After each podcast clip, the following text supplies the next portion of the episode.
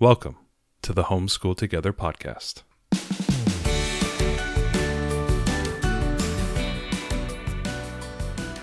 Where one working mom and a stay at home dad help you navigate the nuts and bolts of the growing and dynamic world of homeschooling. with a focus on early learners like me. All the ins and outs of building and maintaining your homeschool life. Homeschool. Find out tips and tricks to make things like this easier. I'm reading. And ultimately, enjoy educating your kids. And what's that last thing? Have fun together. Did I do good, Daddy? yeah, you did, sweetie. Good job. Hello and welcome to Homeschool Together podcast. Today we'll be having an interview with a good friend of ours, Abby Card. Before we begin, just want to let you know to join us on Facebook on our Homeschool Together Facebook group and on Instagram at Homeschool Together Podcast. If you could leave us a review on iTunes, really helps people find and get access to the podcast and you know help us meet new people.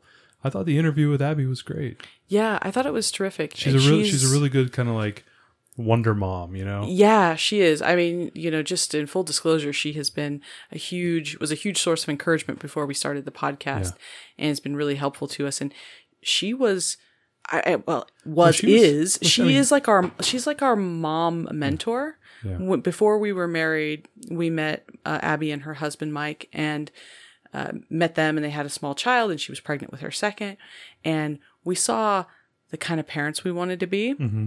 And then as her kids got older and they started homeschooling, we're like, oh, yeah, that's the kind of older parents we want to be. That's kind of homeschool parents we want to mm-hmm. be. And so kind of at every stage of our lives, it was like, you know, that's that's who we want to be. So it's really fun now for it to come full circle and for us to get to interview her and ask her these questions, which we know some of the history, but not in depth. I learned I learned an incredible amount. Yeah, actually, you know, a lot of the questions we were asking were like, okay, you know, we, we don't really get into those type of weed Right, we- questions. with we didn't get into the We tend to details like fun, that just normally. play games and talk and stuff, but getting into the weeds of like kind of the minutia of their homeschooling, there was some a lot of new stuff that I had never heard of.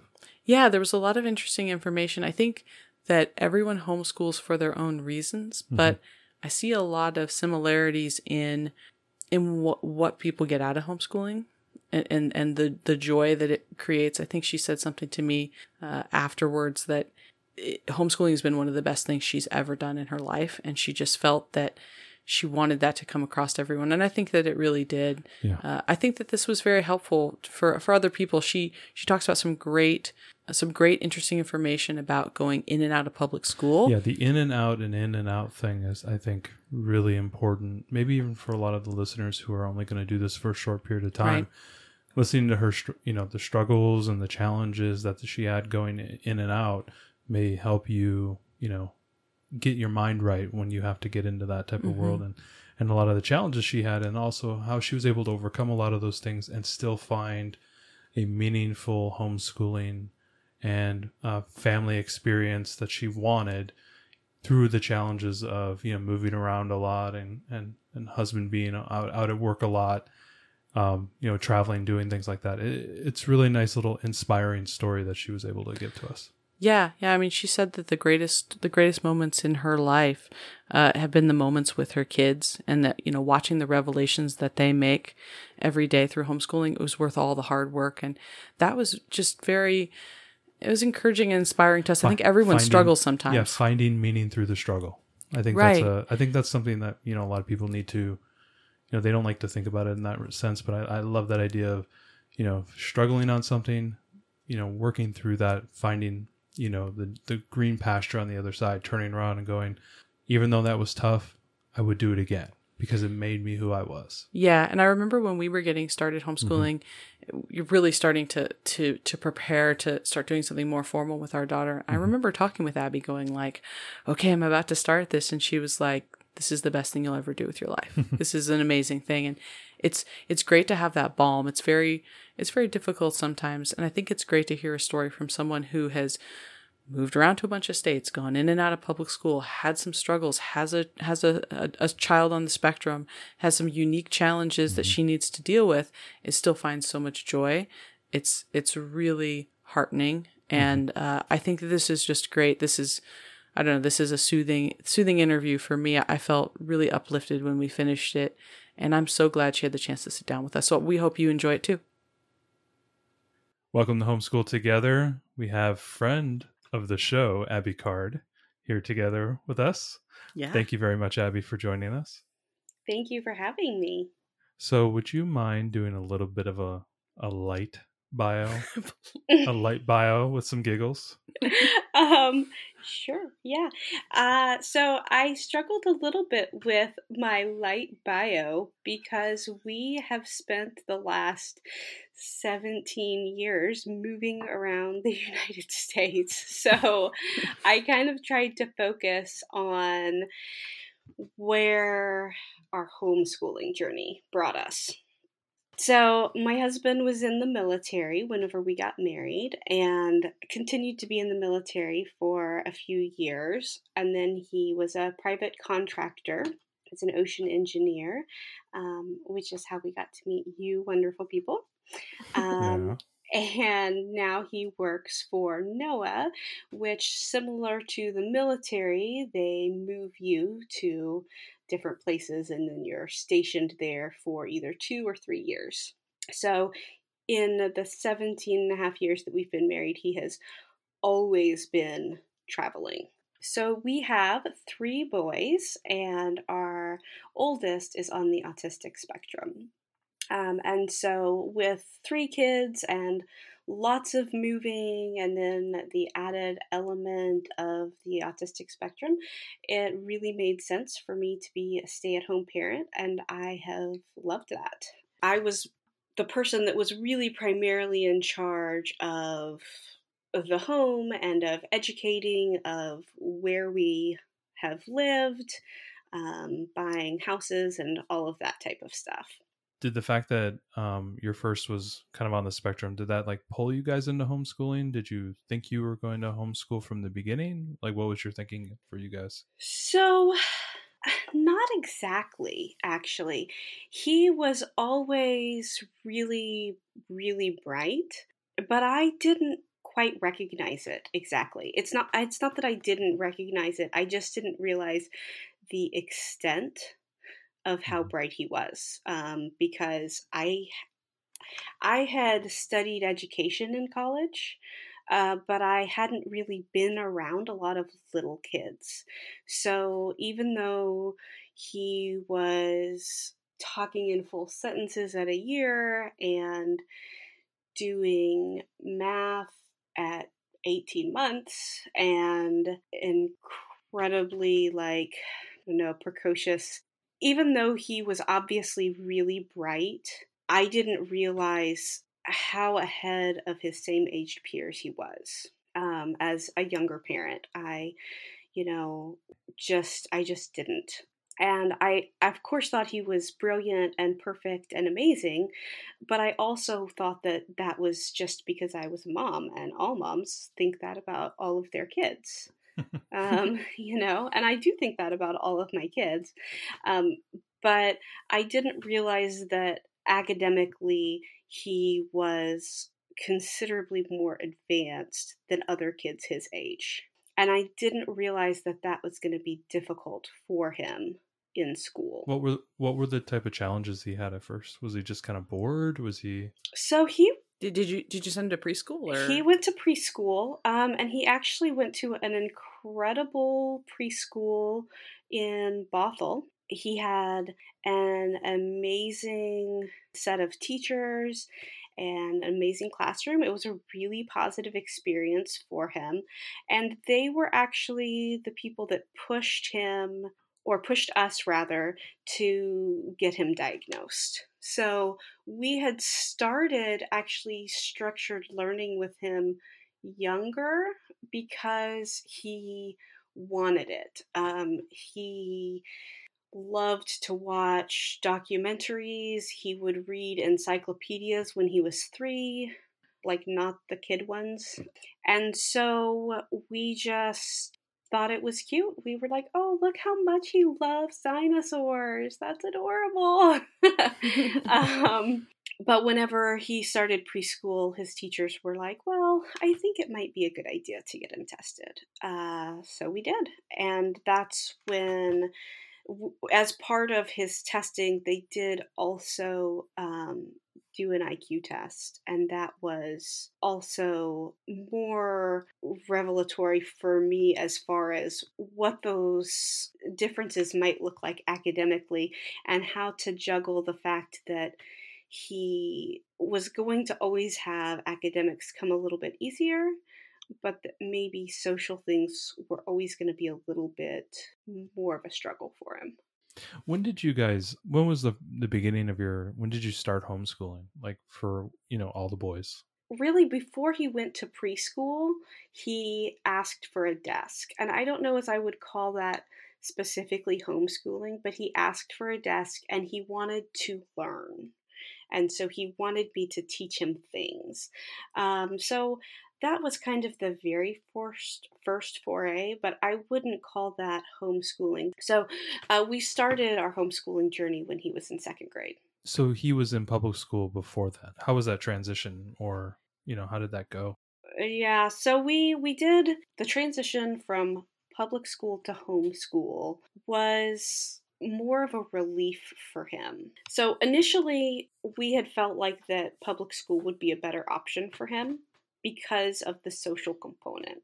So when he was diagnosed, there was a lot of there were a lot of people that were saying things like, "Hey, you know, public school is going to be really important because he has to have that social component." And that was something that we struggled with because the teachers were very clear from kindergarten that they couldn't teach him anything and that he would be literally just walking around in the classroom. When we moved from the Seattle area to the Bellingham area, we transitioned the kids to private school. Um, and we loved the private school, but the cost was prohibitive. And so, with three kiddos, we decided to transition to homeschool. Um, we found the parent partnership program. It was still a beta program at that time. We absolutely fell in love. The things that were problematic for us with public school, really for all of the kids, but it was most stark with with my oldest child is that because it's for a whole group, whenever one kid is running particularly ahead academically or i'm sure it works the same way if they're you know struggling it can be really hard for them to stay engaged with the classroom as a whole and when you've got you know 6 hours a day that you're spending learning things that you know especially in kindergarten and first grade and second grade, those early years, it's a lot of rote learning. And he started reading when he was two, and he was already doing, you know, um, making up his own equations with multiplication and division whenever he was in kindergarten that were took up a whole page and and things like that. So he was really struggling with honestly just sort of being in the classroom and not doing much. And a lot of his teachers worked really hard to try to engage him, but they had, you know, 20, 25 other kids that did still need to learn their colors and their numbers. And even whenever there were holes in his education, um, because uh, there if he wasn't particularly interested in something, he really didn't have a drive to learn it. Did the parent partnership was that a better fit for him? It was a perfect fit for him, honestly. It was a perfect fit for all of our kids. All of our kids loved it.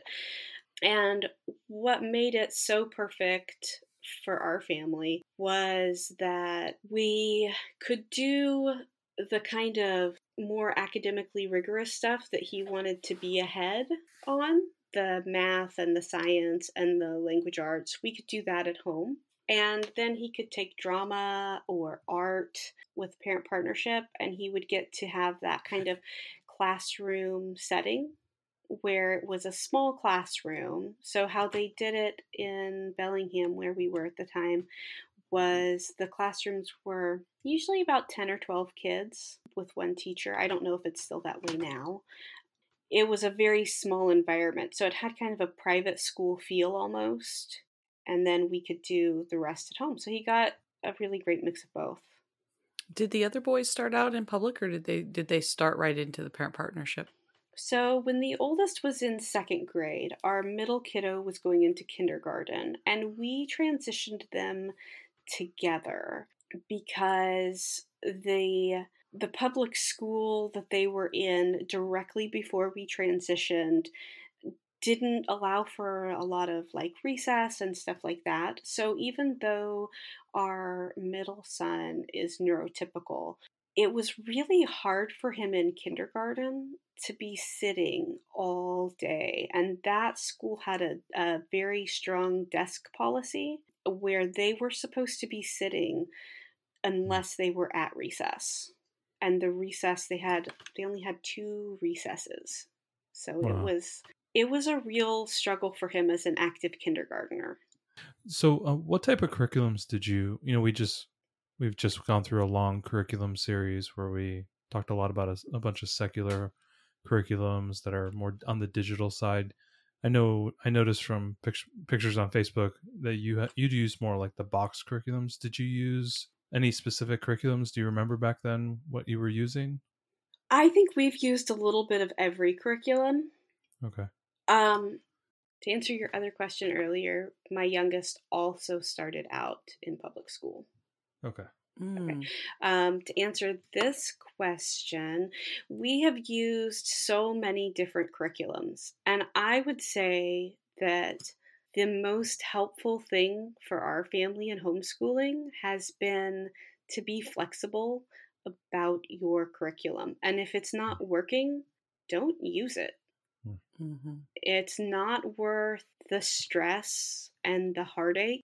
There are so many ways to learn information you know, if if a curriculum is just not working for our kids, we switch it up.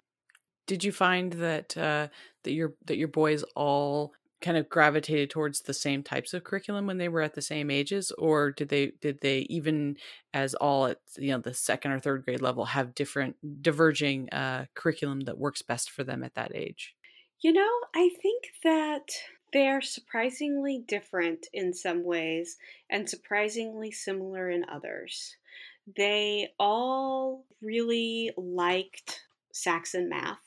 It moves quickly. They're all really good at math and they like the they like different things about it. Interestingly, my youngest loves the scripted Saxon has these scripted lessons and honestly, I never did that with the older two. They did not have time for that. They were like, I want to learn the meat of the math and I want to do the worksheet in five minutes and then I want to be done and I want to race through it and like just prove how fast I can do it. and That's the cool. youngest is like, I want to have the conversation. I want to play with the coin cup. And oh, mommy, you forgot the problem of the day. so, yeah, it's um, pretty cute. You know, you, you, you, a lot of the listeners that listen to the podcast, we call them accidental homeschoolers, they're, or they're they're young homeschoolers, like kind of like us. What were some of the fears and concerns you had when you started homeschooling? Were there any? did you were you afraid that you weren't going to do the right thing there, we see a lot of comments along the lines of i don't know if i'm going to be able to do all the right stuff that i need to do or hit the right standards that i need to hit did you have those type of concerns and if you did how did you overcome them Oh, yeah, I definitely had all of those concerns. I think it was a little easier going through the parent partnership program, okay. and I'm not certain um, how brave I would have felt if I wasn't in the parent partnership program. Mm-hmm. Okay, mm-hmm. that really nice, helped. Was it me. a nice guide? Did you did you did a lot of the teachers helped you guys out and stuff? Actually, we didn't end up needing. We we kind of lucked out and had really easygoing teachers, and they were like, "Yeah, you're doing a great job," and I was like, "Oh." okay. Um, and we didn't really end up needing any sort of assistance. I think I felt a little bit more confident with the academic stuff because, as much as I would like to take credit for how well my kids have done in private school and homeschool and public school, in and out of various systems, the truth is they really like to learn. And so it's something that they seek out. Uh, so it's they've made my job incredibly easy. So you're talking about going in and out. So not only have you gone from public into homeschool, but back into public. Can you tell us what was that? What was that experience like for for your for your different children, and what were the biggest struggles returning to the public school system? There's a lot of our listeners who are probably going to go back to to public school next year, maybe not, but maybe will, and I know are very concerned about how that reentry process is we had a few different transitions, right? So we initially had the transition of going from public school to parent partnership, which was not a terribly difficult transition. We had to learn how to kind of de stress a little bit and uh, not be quite so focused on the same things, kind of relax and learn how to have a little bit more fun with stuff. And we actually went from that system to Texas homeschooling, which uh, in Austin, which, as you guys talked about on one of your earlier podcasts, is really lax. And I will say that homeschooling in Austin was maybe the most fun any of us have ever had. It hmm. they have hundreds and like thousands of homeschool families in that area and it is nice there's so many co-ops and clubs and you know destination imagination and we had one of our science clubs one of the parent teachers was a astronaut um, so like it was just it, wow. there was a lot of fun to be had there we went from the super fun super rigorous you know active every day clubs every day co-ops every day Austin lifestyle to rural Oregon coast in public school. and that that was a transition um, okay. for the kids. Uh, it was going back into public school from that was difficult and I think part of it was because we were going from that was straight homeschool so a lot of people don't really consider parent partnerships or um, online charter schools to be mm-hmm. homeschool. Yeah. Um, they consider it like public school at home, which mm-hmm. I think it can be, but it doesn't have to be. And we mm-hmm. certainly didn't do it that way uh, with the parent partnership program that we were able to do um, in Bellingham. But the moving from homeschool into public school, especially a very traditional public school in in like I said a more rural community was a little bit tougher for the kids. Um, and I think that part of it is because there were different states. Every state, like you guys talked about before, has wildly different standards. Mm-hmm. And mm-hmm. yeah every state thinks their system is the best system. and that their standards are the best and they think that you know they don't really trust whatever you've come from was there some resistance from the public schools to accept the boys or yes, did they make you do absolutely did, did yeah. they make you do some testing to get oh, into yeah. it? Or? Yep. Okay. So everybody wanted to do their own tests. And actually, even when we moved schools in Oregon, on the Oregon coast, they mm-hmm. still had to retest the kids, even though it's the same testing. Hmm. The new public school, when we had to move public schools, they still had to retest the kids. Do you do you know do you know if, if Oregon is a a, a heavy restriction homeschooling state, or is it a, more on the lighter side? Do you know? I think it's kind of in between. It's not like um, like New York or something like that. Okay, yeah. Um, it's, I think that Because I didn't know I- if like the testing was part of like the mentality of the state not really welcoming or being as welcoming to homeschoolers. I didn't know if that was part of it. I don't think it's that they're unwelcoming to homeschoolers Okay. exactly. I think it's more that they certainly didn't trust my assessment Okay.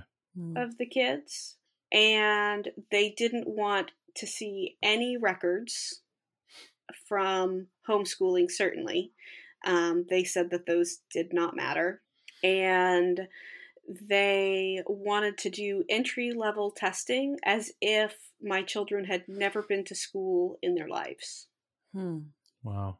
What was it? What was it like for the boys from this, you know, kind of radical, very free homeschooling to having to, you know, go to each of their classes, sit down all day at their desks? I mean, was that was it difficult for them to even kind of get into that mentality of of the expectations of school?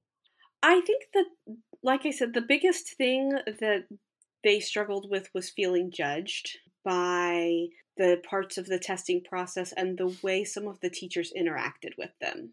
Okay. Was um, what they would ask them things like, "Honey, do you know how to read?" To like my fourth grader Hmm. who Mm. had at that time been reading since he was two and or things like that that was kind of hard for them at the same time i understand that they probably see kids that come in and are behind and so you know i always try not to judge like where they're coming from but that part was hard for the kids all of that testing and stuff um, as far as the transition of the classroom style, there was a little bit of a transition there as well.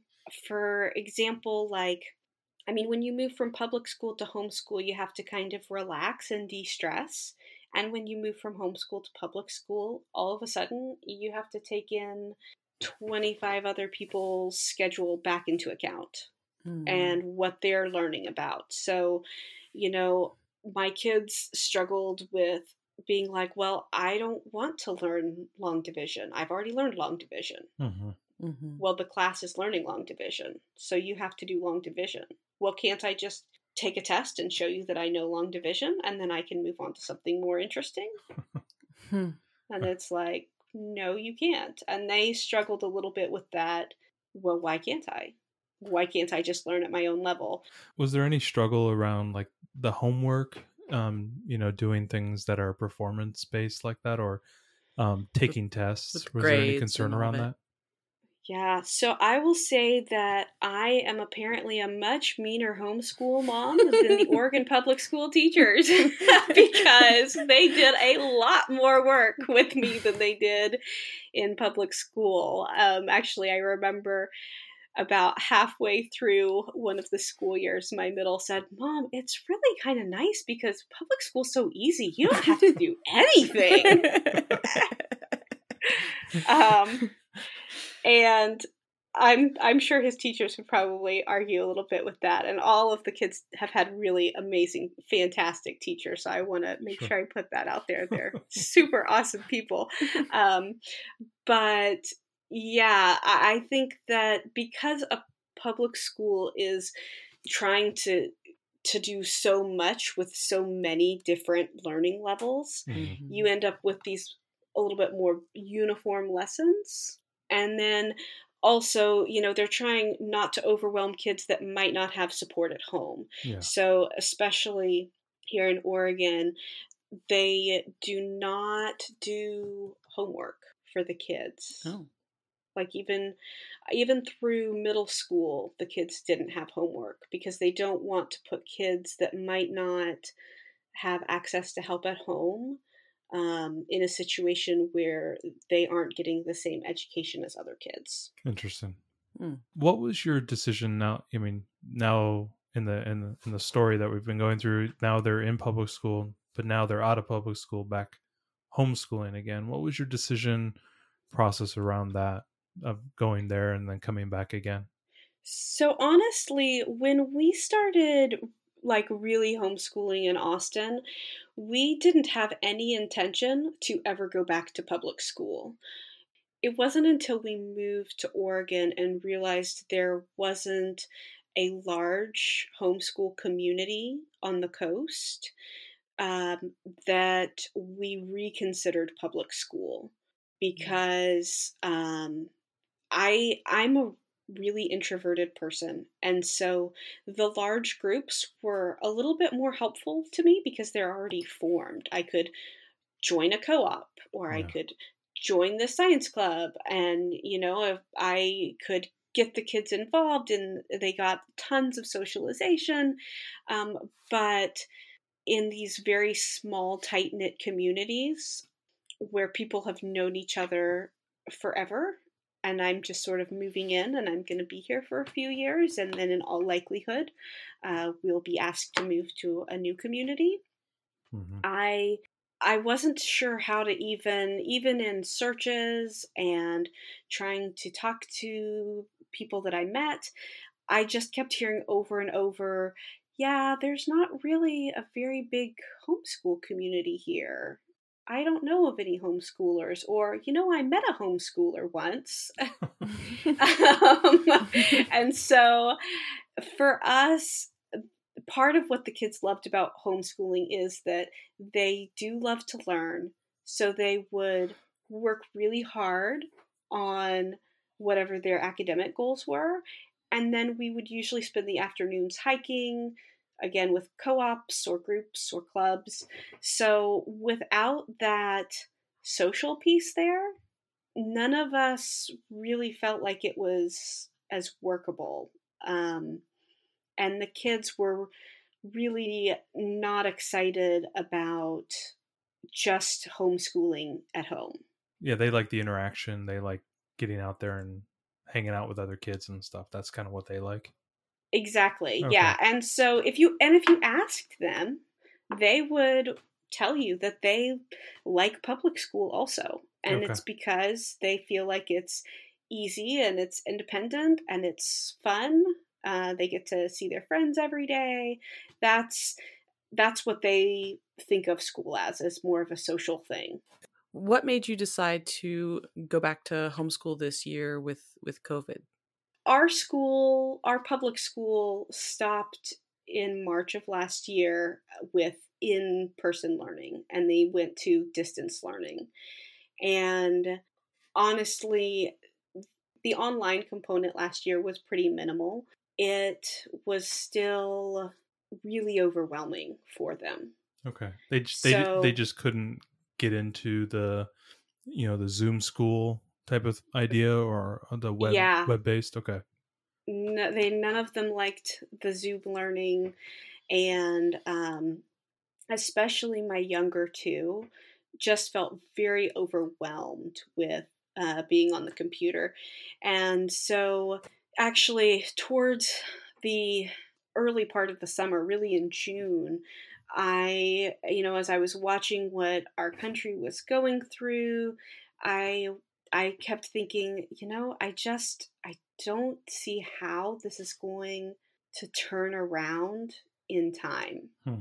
And so we applied for an an online charter school that had a homeschool option. Hmm. So is that is that something that's for the state of Oregon or how did you this find the online is. charter? Okay. Yeah, this one is for the state of Oregon. And I liked that if you were in eighth grade or below, you could have just book curriculum, homeschool book curriculum. And actually, this charter school, that's what they want you to do. They want you to choose a box curriculum. And so that was our first experience with box curriculum. And it's actually been pretty fun. Okay. Do you I know which ones are you using? We are using Moving Beyond the Page and Timberdoodle. Okay. Do, um, what do you have like an early review so far on this since you're new to it? So my youngest is doing Timberdoodle. And and what and grade is he in? He's in third. And I think that it is a really cute curriculum. It's got lots of fun stuff, um, lots of fun activities. I don't love the amount of workbook work that it has but I think that for some parents that might be helpful because they you know can point to uh, this is going to be my writing lesson and so this is what we're going to do and this is going to be you know my reading lesson so this is what we're going to do. And so i think that that could be really helpful if you were just starting out. I would have loved it when i was just starting out with the older boys. It would have been i think really helpful and then the moving beyond the page is probably my favorite curriculum that I have ever used in all of the years of homeschooling. It's it's what we're going to transition our youngest to and probably just move him into full homeschooling in the future using that hmm. program. What is it about moving on the page moving beyond the page that's really resonated with you?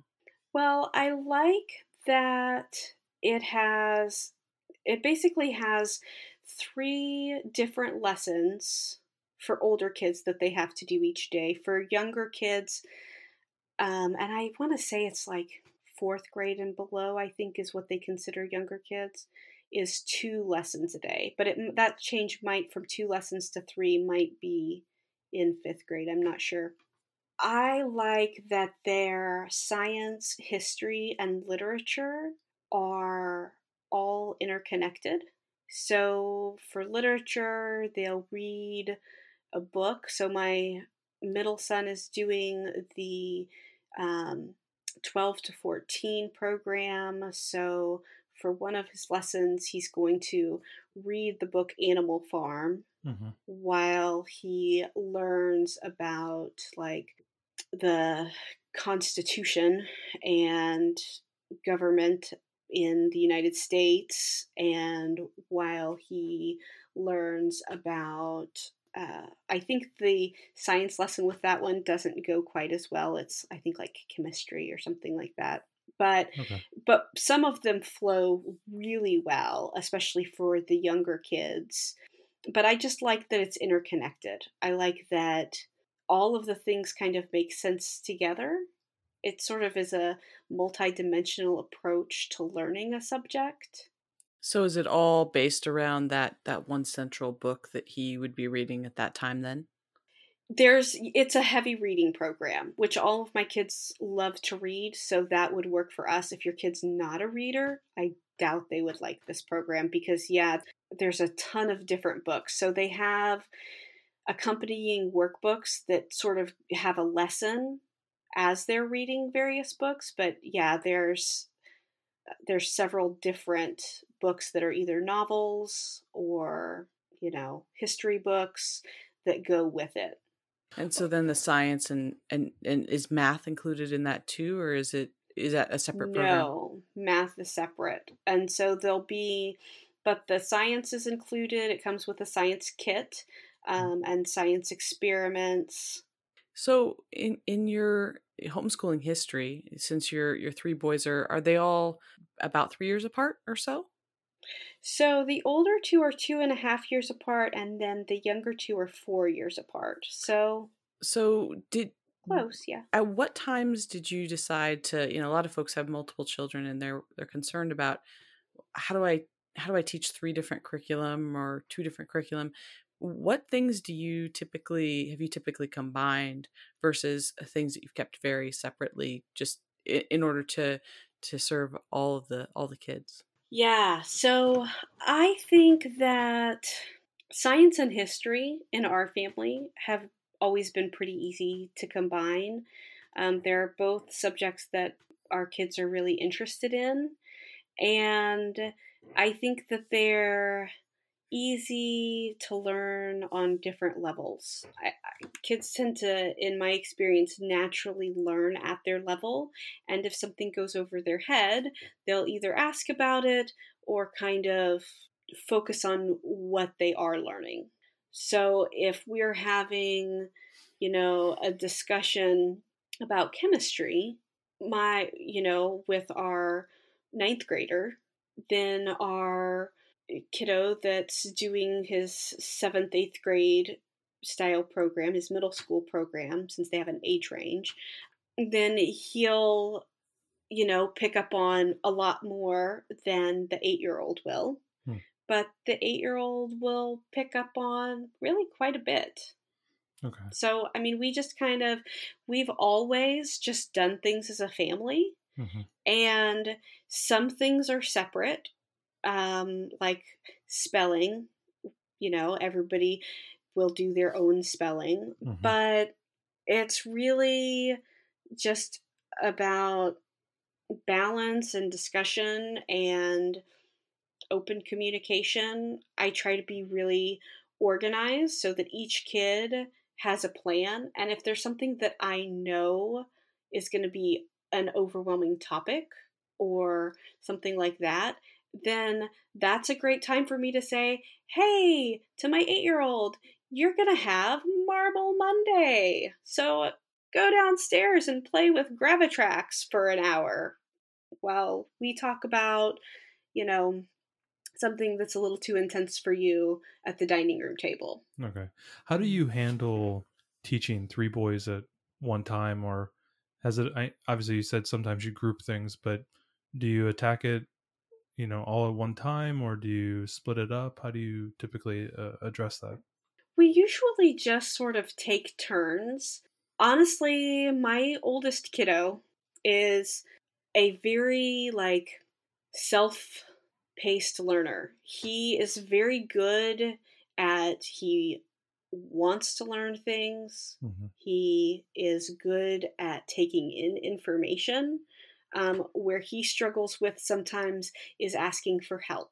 Okay. So if he gets stuck, he won't always ask for help. So with him, it's more like I have to periodically go check on him and say, "Hey, how are you doing? What's going on?" But he tends to be a a really independent learner. That doesn't mean we're not doing stuff with him, but it's not the same level of intensity as if we're doing a, a mixing science experiment with the eight year old. Okay. Okay. And then, you know, our middle kid is kind of doing this more heavy reading curriculum. So his help is sort of throughout the day. So I'll get him started on something and we'll kind of talk about it. And I'll be like, okay, so these are kind of the things you're looking for. And then at the end, we'll have a discussion about what he learned. Um, and then in the middle of that time period, then I go over to the youngest and I'm like, hey, are you ready for your scripted Saxon math lesson? so we all just kind of take turns. It's Okay. it can be a little bit busy, but I wouldn't say it's hectic. Okay. Just flexible. How, so I, how I I'm dealing with a, a, a climber and a, a very precocious five year old. So I'm very much on the on the very heavy touch end of the spectrum. What is it like? like, Maybe you're just this, um, you're just helping me. It's a little therapy session. What is it like in the morning when the oldest is ready to do school, or you know the middle one is ready to do? s- Do you just say, "Go to school"? Is it that easy, or is it a little bit more work? Oh gosh. So I'm going to travel back in time to whenever I had my two older kids were homeschooling full time and we had a toddler who was excited about getting into everything. Okay. Mm. Um, I because feel you. that's a I little more you. fair. Like comparing like my high schooler getting started is not going to be a fair No, comparison. no, no. By asking how to get Um, the high school started, you're giving me hope that We're gonna reach that. It gets That's easier. the promised land. so you're going to hate me here. I don't tell him to get started. oh my gosh. he just does it he just wakes up and he gets started and by the time i've had my coffee at 7.30 he's usually already completed at least one assignment So how many how many hours a day uh, are the boys doing for their respective ages? so that's been more of a surprise with this charter school program in that there is a lot of paperwork with it that we have to do. So Hmm. every single assignment, not, I'm sorry, not every single assignment. A lot of assignments, and in some classes, every single assignment has to be like photographed and uploaded for the charter school. So while the kids have this very easygoing experience offline, um, that's not always the case for the parents. Without taking that into account, I would say it's a little bit hard because, let's see, so because again because we're kind of beholden to the charter school and not homeschooling we like most people in the country are dealing with the fact that we did not get complete curriculum most of the curriculum is back ordered so like my my middle kiddo got half of his curriculum hmm. Mm. And if we were just homeschooling, we would just start. So the Moving Beyond the Page program does you're supposed to do one lesson from each subject a day and a math lesson. And they estimate that it takes three to four hours. Okay. And with him being a fast reader but a really messy writer, I'm guessing that would probably be it because he would probably read it really quickly and then write it really quickly. And then I'd say, I can't read this. Can you rewrite that? And but with this program, they wanted him to do other things. So so maybe three to four hours a day, maybe then. Yeah. I would say that each kiddo probably spends three to four hours per day, except my youngest, because he wants to be doing school all day long. Okay. like he really wants, and that's I think um, that was a transition I wasn't ready for because again with my with my older two they were like yeah. I mean when my older two were in second and fourth grade they could do a full day's worth of schoolwork neatly and correctly sometimes in 2 hours. Wow. And then and when they entered into public school even though they were scrutinized they tested between one and five grades ahead in every single subject. Oh. Hmm. Wow. So they were able to do a lot in a little bit of time. Now, it's not that my youngest is academically behind, that's not really the issue, but he loves it he's like, I'm playing school with mommy. and it's fun and I love it, but it is a very different time dynamic. Like I said, all of the scripted lessons, he's like, Yes, I'm loving this. Got it. Got it. It is not the two hours and then we go hiking all afternoon experience. do, do you guys anticipate continuing with the homeschool charter school um, going forward, or is, are you guys going to go back into the public school? You know, whenever hypothetically hand wavy COVID is over, you know, what are you guys going to do after that? Um, you know, honestly, the kids prefer homeschooling academically to public school.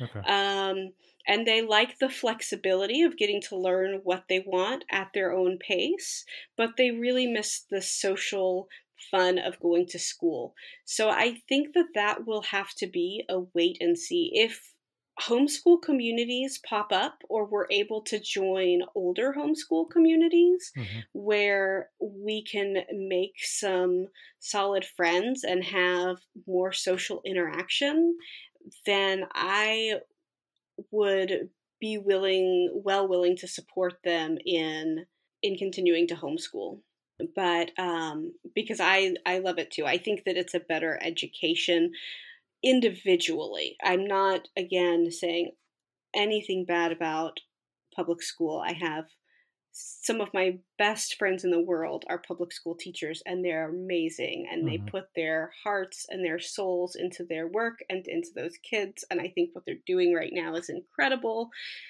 But for my kids, they also love they just really love to learn on their own um, mm-hmm. at home. So if we could find that community um, on the coast here, then yeah, we would definitely continue to homeschool. Interesting. Um, I got a question about you and and how awesome you are. You are a mom, three kids, doing homeschool, but you're about to start college again. How how is all that going to blend in together? I'd love to know. as a stay-at-home parent myself.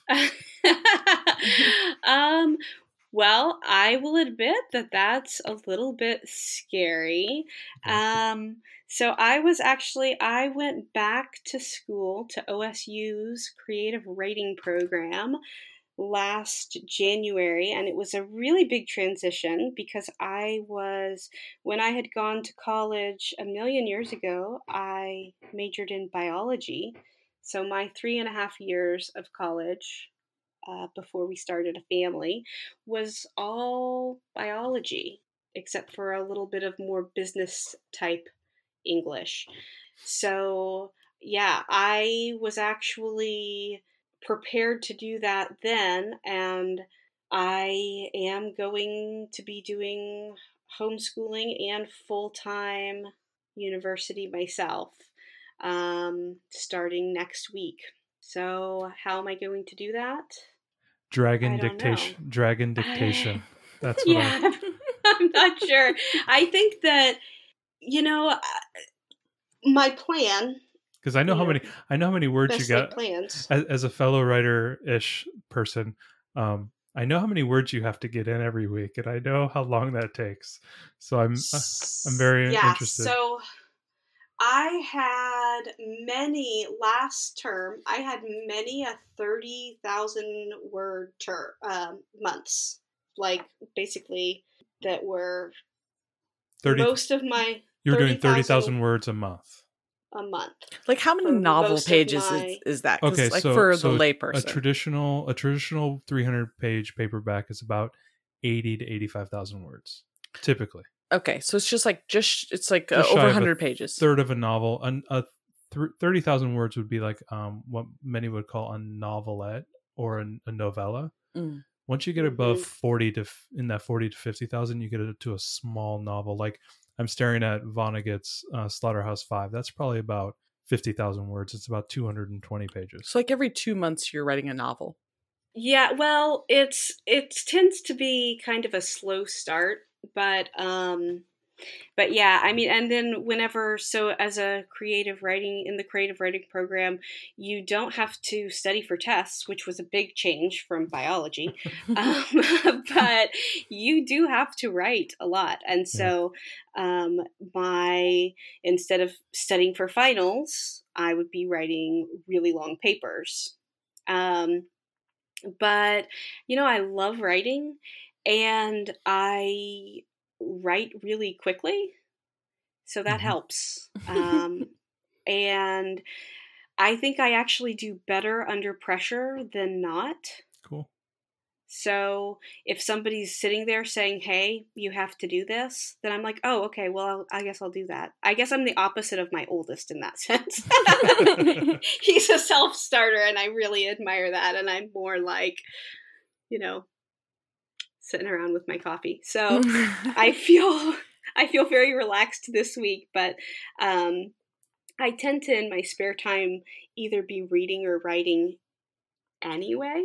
Okay. So I I mostly just switch focus instead of writing about whatever I feel like writing about. I'm writing about whatever somebody tells me to write about. So speaking of juggling, as has often happened in the past, your husband will be gone for quite long segments of, of time for his job and so then you've got the, the full-time parent and the homeschool and and this piece of it now too. A, lot of parents are, are home right now. They're maybe they're working full-time remotely or the, you know they're home with their kids and they've got you know their spouses out and they're kind of feel like they're doing things on their own. How do you how do you get through that and what advice would you give to other people that are that are in that situation where they kind of it's all on them now it's a little bit different for us in that because he's always traveled, it's it's kind of always been something that we've had to cope with. And I'm not going to lie, it's never been easy and it's still not easy. You might think that after a long time you would be ready to push your spouse out the door and say, whew, I get the bed to myself, but it is a hundred percent not that way. um, I'm just as sad when he leaves now as I was when we were first married. And it's hard. He's not traveling too much right now uh, because of COVID. So that's somewhat helpful. But at the same time, he does still travel. He's gone on, I want to say, eight or 10 trips this year. So shorter trips, not like when he used to be gone for six weeks at a time, um, but still time whenever he's gone and I'm juggling things on my own. And I honestly, I found writing because he was traveling. You know, I I wanted something that was just for me and I have never been a big TV person. A few years ago, I just started writing. He was he had been gone for 6 weeks or something and I just started writing and I fell in love with writing. As for how to juggle it, I think of it like any other really difficult thing. Um, in the hardest times of my life, when things felt like they were too much, I've always just taken it moment by moment. You know, when mm-hmm. he would be gone for six weeks and I was completely on my own with three young children there were times when it was really hard, mm-hmm. um, where I felt really alone, especially when our kiddos might have a meltdown in public or something like that, and I would be have three of them. Like then you're outnumbered, right? And um, having a child that's very high functioning on the spectrum sometimes people think, oh, that kid's just being really naughty. And they don't understand that there's actually something physical happening. They're having a sensory issue, or that something that isn't bothering everybody else really is legitimately bothering them, and they need extra support. Uh, but that can be overwhelming. And in all of those times, whether it's back when they were little and adorable and so much work, or now whenever we have these amazing conversations and they want to stay up way past my bedtime um, and all of that, I I just take everything moment by moment. If something's hard, I know that I can get through that moment. And I know that the next moment is going to be amazing for every hard moment, the next moment is incredible. Wow, that's great advice. Well, thank you Abby so much for joining us today on the show. I think this will be this was really helpful for for us. I know we we wanted to have you on for our, our listeners, but this was this was great for us to hear too. So thank you so much. Thank you for having me. Thanks so much for joining us today and making us a part of your homeschool journey. Please engage with us on social media. Join our Homeschool Together podcast group on Facebook and find us at Homeschool Together Podcast on Instagram. We'd love to hear your feedback, questions, and recommendations. Until next time, happy homeschooling!